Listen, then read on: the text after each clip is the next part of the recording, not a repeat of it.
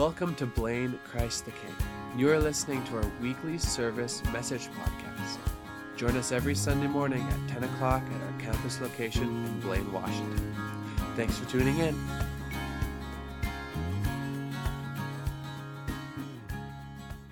Um, no, but in 2002, there's a movie that came out called About a Boy. Has anybody seen the movie About a Boy? A couple people. Hugh Grant. Um, it just disclaimer: it's not a family movie. Don't go home and be like, "Hey, kids, let's watch this." It's not. It's not really a family movie. Um, but the premise was really good. The movie's set in London, and it centers around this bachelor who's living this really comfortable life in the city. And Hugh Grant plays the main character, and he's definitely like the right guy for this role. Uh, plays it well. And he's a bachelor in his late 30s who has the life that many people want, which is basically a lot of money and no responsibilities. Um, and, and so he doesn't have to work because he's been living off his whole life. He's been living off the royalties of a song that his dad wrote in the 60s. And so he hasn't really had to work his whole life. He just gets to do whatever he wants. And so he lives in this fancy uh, flat in London, and he has pretty much you know, uh, all the creature comforts you could ask for. He's got, you know, espresso and, and TV and, and, and uh, music, and, um, you know, he, he shops, he buys whatever he wants. He's got a Porsche that he drives around town. He's always in trendy clothes. And so he's a very shallow person. And this is reflected in his relationships. Instead of trying to seek a long term relationship, he um, tries to have a bunch of short term relationships with single moms. You know, he's a very shallow guy. And through the process of trying to date, uh, date these women, he actually stumbles into a, his first meaningful relationship, and that's the whole point of the movie. He um, he has he starts a uh, he has a meaningful relationship with a mom who's depressed and her 12 year old son her 12 year old son is named Marcus, and he doesn't really have a father figure in his life, and so he kind of latches on to Hugh Grant's character.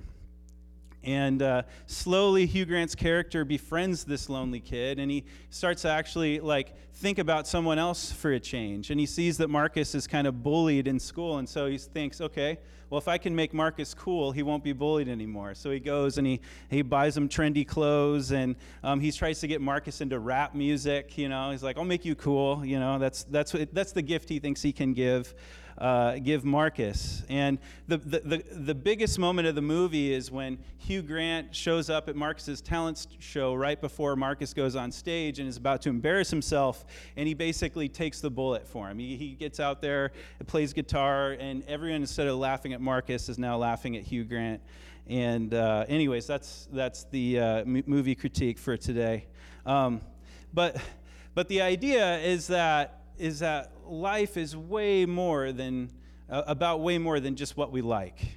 You know, life is about way more than all the personal comforts that we could enjoy. And even a Hollywood movie is, is telling us this message that life is more than just the things that we enjoy. And we can say that and believe that, but sometimes we have trouble actually living that out, living for more than just what we like. I don't know about you, but often I want a pleasant life. You know, I want life to be pleasant. If I had my way, I would have brunch at 10 a.m. every morning. You know, and there would be uh, bacon, eggs, hash browns, coffee. You know, I, I could do that for life. Um, I could live a life where I, I spent time in the mountains and reading books, and I could be really private. I could go from vacation to vacation. I could live a life that was solely focused on me and my family in our own happy world. And there's nothing wrong with reading, there's nothing wrong with hiking, there's nothing wrong with, with having times of privacy, there's nothing wrong with uh, loving your family. But what if life in Jesus requires more than that? What if life in Jesus requires more than that? What if life in Jesus requires that I change my focus to His will and not my will? See, often I want to live a pleasant life but the life God wants to give me is a purposeful one. He doesn't want to give me a pleasant life. He wants to give me a purposeful one. And so today we're going to be in 1 Corinthians 4. And like most of 1 Corinthians, uh, 1 Corinthians 4 isn't a fluffy message. Uh, if you came up hoping for like a pancake type uh, message, you're going to get kind of a steak and eggs uh, message this morning. so, fair warning. Uh, that's the best analogy. It's we're on brunch, right? So that's all I could think of.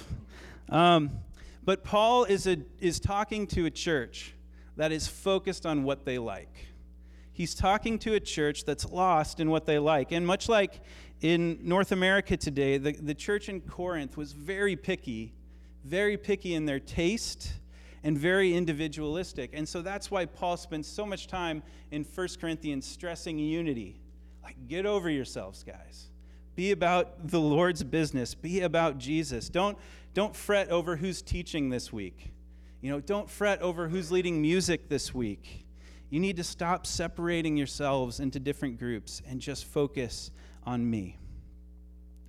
And, you know, it's like if, if we were to judge each other based on what Bible translation we used. And we, okay, we've got King James people over here and ESV people over here. You know, it's, it's like that sort of thing. Or if, if someone today picked the church they went to based on the quality of the coffee, you know, like, well, is it fair trade? Is it organic? I don't know. Do you know the grower? Because that's very important. And we don't yet, but maybe someday we will know the person who grows our coffee. Corinth was really cosmopolitan, they were uptown. Uh, they were used to having what they wanted, so all of that world of preference was carried right into the church. It was all about what they liked. And here is the question that 1 Corinthians 4 pushes Would you follow Jesus even if it cost you the things you like? Would you follow Jesus even if it cost you the things you like? Would you follow Jesus even if you had to drink gas station coffee for the rest of your life? Some of you are like, hey man, I like gas station coffee, and that's great. But would you follow Jesus even if it meant um, leaving some of the things that you enjoy behind? Because the truth is that Jesus didn't call you to himself so that you could live a pleasant life. You see over and over again in Scripture that being a Christ follower isn't easy. Jesus promised it would be difficult. It would involve surrender. Your faith will require you to make decisions that don't make any sense apart from God showing up on the other end. And so God writes this letter to these people he loves in Corinth as someone who's a little farther down the road than them. Paul has suffered a lot, Paul has surrendered a lot. And so this is what he writes in 1 Corinthians 4. We're going to start in verse 1. It'll be up on the screen. Um, this is how one should regard us as servants of Christ and stewards of the mysteries of God. Moreover, it is required of stewards that they be found faithful. But with me, it is a very small thing that I should be judged by you or by any human court. In fact, I do not even judge myself. For I am not aware of anything against myself, but I am not thereby acquitted. It is the Lord who judges me. Therefore, do not pronounce judgment before the time, before the Lord comes, who will bring to light the things now hidden in darkness and will disclose the purposes of the heart. Then each one will receive his commendation from God. I have applied all these things to myself and Apollos for your benefit, brothers, that you may learn by us not to go beyond what is written, that none of you may be puffed up in favor of one against another. For who sees anything different in you? What do you have that you did not receive? If then you received it, why do you boast as if you did not receive it? And so, all of this, Paul is saying leaders in the church need to be thought of as servants and stewards. Like, if you are leading anything in the church, you should be thought of as a servant and a steward. There's no one in the church that, that, that should be thought of as the boss, except who? Jesus, right? There's only one boss in the church, and we're called to be his servants. We're called to be about his will and to steward the good news of Jesus. And we get this from Paul and Apollos. These are megastar church leaders, and they didn't see themselves as bosses. They didn't they only saw themselves as servants. Like I have a responsibility, like a father to a, to a son, to help springboard these people into life in Christ. And so they weren't focused on the privileges of being a leader but the mission of it.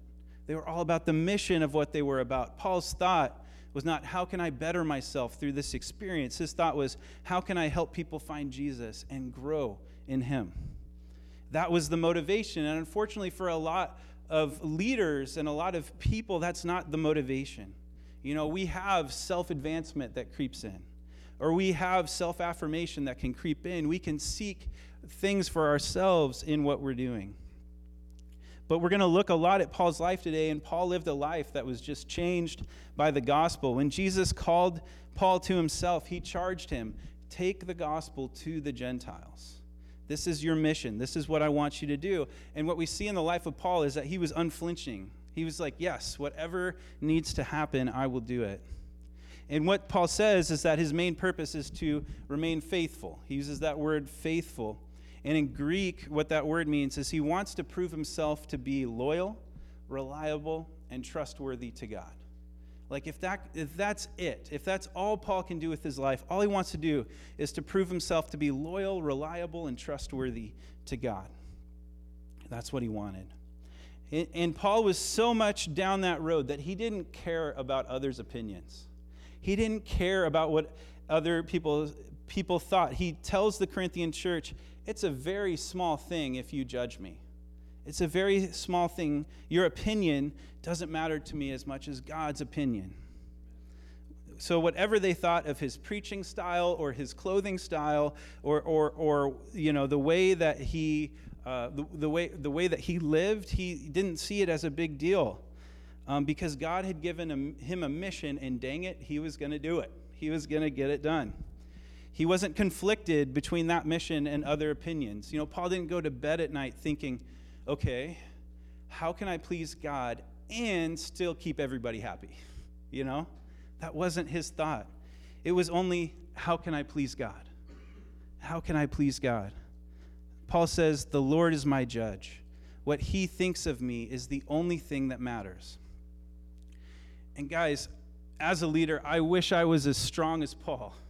But my Enneagram tells me that I struggle and am affected by others' opinions. You know, and that's true. Um, you know, I'm getting better, but yeah, it, there's something in me that wants people to like me. I want to be highly regarded by others.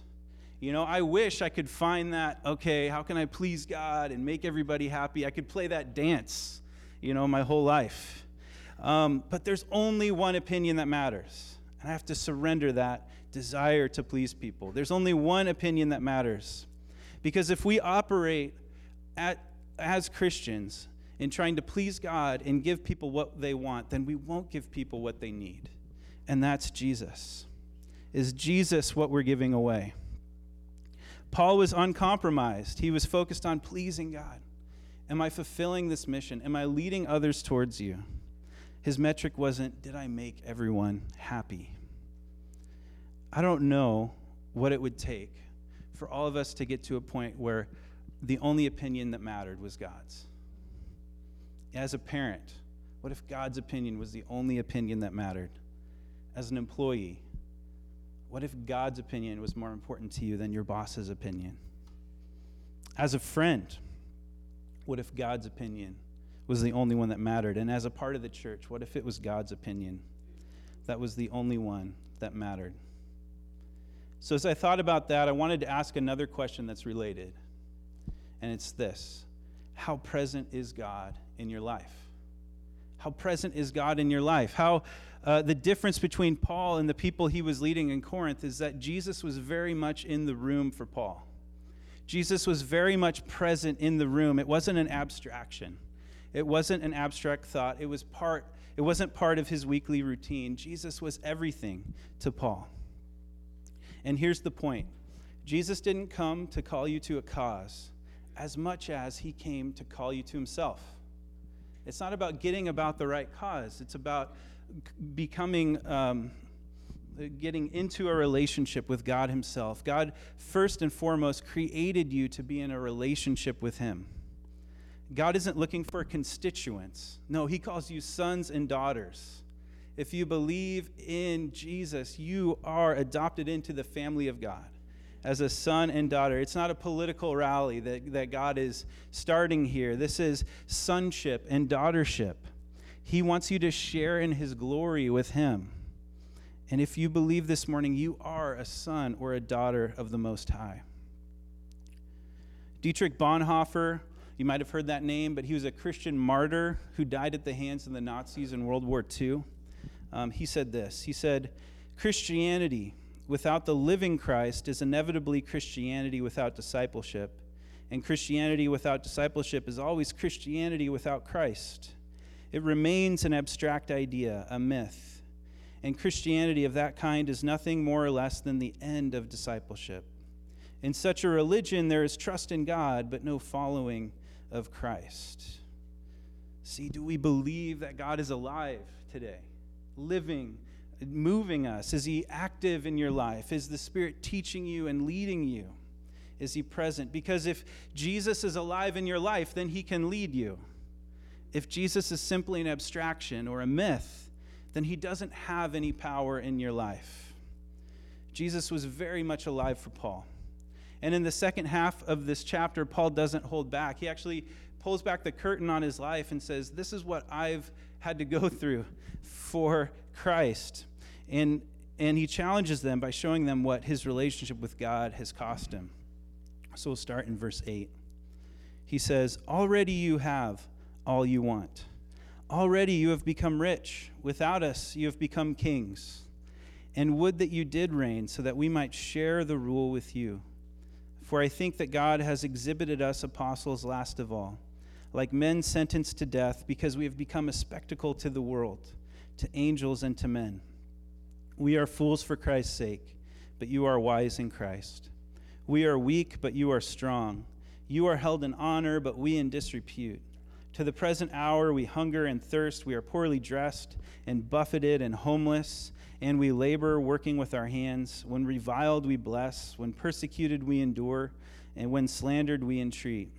We have become and are still like the scum of the world, the refuse of all things.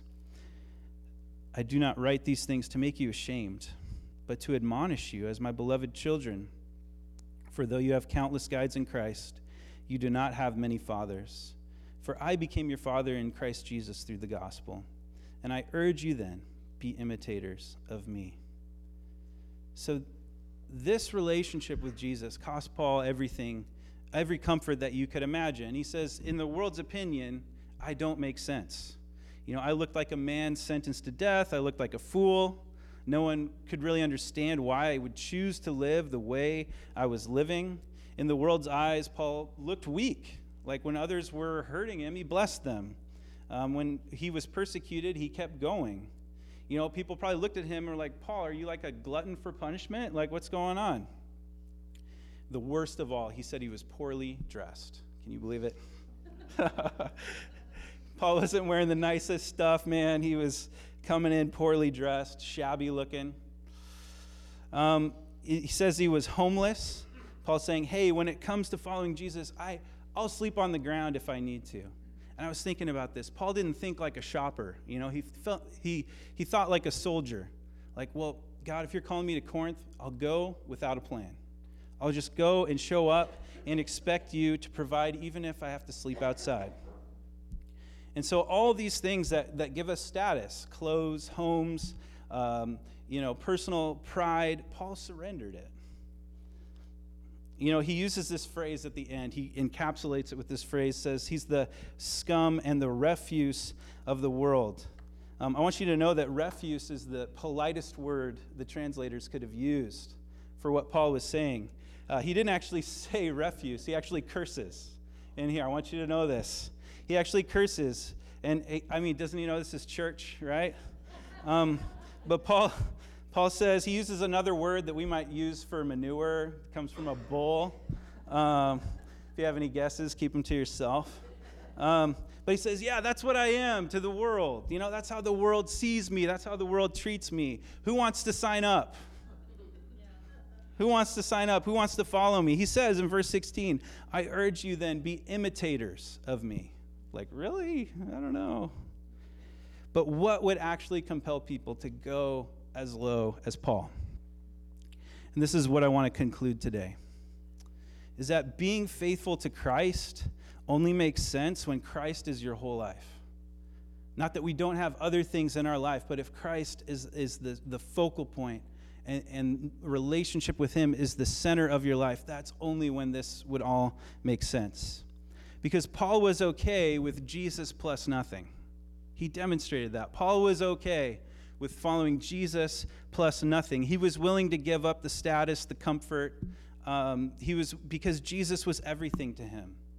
His opinion is what mattered to him. He wanted God's companionship. And so, because of that, the rest of life was negotiable. And Jesus was so present in his life that he was willing to give up the rest of it. And I just want you to know this isn't a Paul thing, this is a Bible thing. In Luke 18, there's a story that you might remember about the rich young ruler. Um, the rich young ruler has, has it all together. He keeps the rules, he looks sharp. He's a guy that if you walked into the room, you would say, leader. Um, he comes to Jesus and he asks him, Good teacher, what must I do to inherit eternal life? He's asking him, What do I need to do, Jesus? What do you want me to do? What do I need to add to my resume before I'm accepted into your kingdom? And Jesus walks through all the commandments with him, and he's kept them all. But then Jesus hits him where it hurts. He's, he hits him where, uh, with what he likes most, which is his wealth.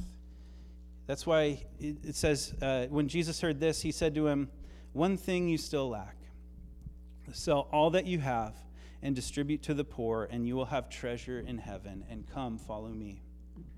But when he heard these things, he became very sad, for he was extremely rich. Know, what is he thinking? Oh, not that. That's the one thing I didn't want you to say. Not the money, you know. That's I can't live without that. See, the rich young ruler wanted to live with Jesus plus wealth. He wasn't willing to live with Jesus plus nothing. I think all of us need to think about where are we at with Jesus? Are we willing to live a life that would be Jesus plus nothing? Because I think often we'd rather contain God. Like, all right, I'm, I'm going to give you like some room over here but this is mine, okay? You can play in this room, not that room, you know? We're willing to read our Bibles and pray, but as far as serving, I don't want to go there. Or we're willing to serve others, but only a little bit, you know? Don't, don't ask me to do um, more. And here's this question Do you think the rich man would have been sad if he said yes to Jesus? do you think the rich man would have been sad? I don't think he would have. I think there was life waiting for him there on the other side that he had never experienced before. It was like that moment, you know, if you've ever like jumped into a cliff and you know you stand on the edge of the cliff and you're looking at the water and your brain's like I can do this and your legs are saying no, you know? Have you ever been there or just me? But like you have that moment of decision like am I really to do this? Am I really to jump? Um, you know, and, and he had that moment and he didn't jump. Instead, he walks away sad. You know, and I bet he spent the rest of his life thinking about that moment. Like, why didn't I just do that? Why didn't I just jump? There's new life waiting, but are we willing to jump? And this is what I want to bring it all back to. The Christian experience isn't about what you like, it's about who you love. It isn't about what you like, it's about who you love. Because the only thing that makes sense, the only thing that why Paul would be willing to give up his privileges was that he wanted the love and companionship of God, to know God, to walk with him closely. Paul says this in Philippians 3. He says, But whatever gain I had, I counted as loss for the sake of Christ. Indeed, I count everything as loss because of the surpassing worth of knowing Christ Jesus, my Lord. You know, whatever he had gained, he, he would count it as loss just to know Jesus. Knowing God was worth far more to him than any temporary things that he could hold on to. In December, you may know that Bonnie and I went to a uh, church intensive training down in San Francisco, and we spent a little bit of time um, down in the Tenderloin district of San Francisco, which is where half of the city's homeless population live on the streets. Uh, the conditions are really, really bad. They're really, really bad. There's drugs and prostitution going on. Um, you know, it smells like urine and feces. It's just a really, really ugly situation. And in the middle of all of this, there's a YWAM base. There's a, a, base of Christian mission. And, and at this YWAM base, we met a man named Tom who was staying there with his family. And Tom looked like a normal guy. And talking to him, I found out he, he had been a software engineer at Google. He worked for Google. He had a nice house in San Jose, but he felt like ah, there's something missing. And God called him to take his family and live at this YWAM base for a full year. I'm like, I can't imagine, and I, I, he didn't say this, but I can't imagine what those conversations at work must have been like. Like, dude, are you serious? like, you're going to leave this and go live out there? You're going to you're gonna leave your job for a year, your house for a year? You're going to take your family and, and hang out with the homeless on the streets of San Francisco? Like, you're crazy. Like, that is insane. And I was humbled by Tom. And when I looked at Tom, I asked myself, man, would I be willing to do that? Would I be willing to take my kids and live out on the, like, right there on the streets in San Francisco? Like, his kids knew some of, some of the people, you know, they were talking and chatting it up. I'll say this it made me really thankful to be called to Blaine. I'm like, but man, if, if, if Tom had the courage to move from San Jose into San Francisco with his family, then I better be willing to do whatever God has called me to do in Blaine with all my heart. Yeah. You know? Because that's the point. Does God have your heart or just a part of it? You know, if Paul is an example, if Tom is an example, it really is all about who you love. If God has your heart, then the surrender part is easy. It's easy. Tom was more interested in running after God than anything else. He wanted to be closer to God, and he was willing to leave kind of the corporate, the, the, the, uh, the aura of success behind for a year. And you know, guys, as I was closing, I was tempted to put a practical spin on this message, but I really don't think it needs one. I really, because it's not about doing something. It's not about doing something, it's about loving someone. And if you love Jesus, you will figure out what to do. If you love the king, you will be about his kingdom. And that's the question Do you love Jesus this morning? Because I'm here to tell you, he loves you. He loves you, and you've heard that before, but you need to hear it again. Jesus loves you. He did it all for you. Think about what Jesus did. He gave up every comfort Jesus gave up every privilege, he gave up every bit of status that he had. He emptied himself. It says in Philippians, he hung on a cross, exposed to the world, and died for you. He gave up everything so that you could be reconnected to God. He went without a home, he went without food, he went without the joys of heaven.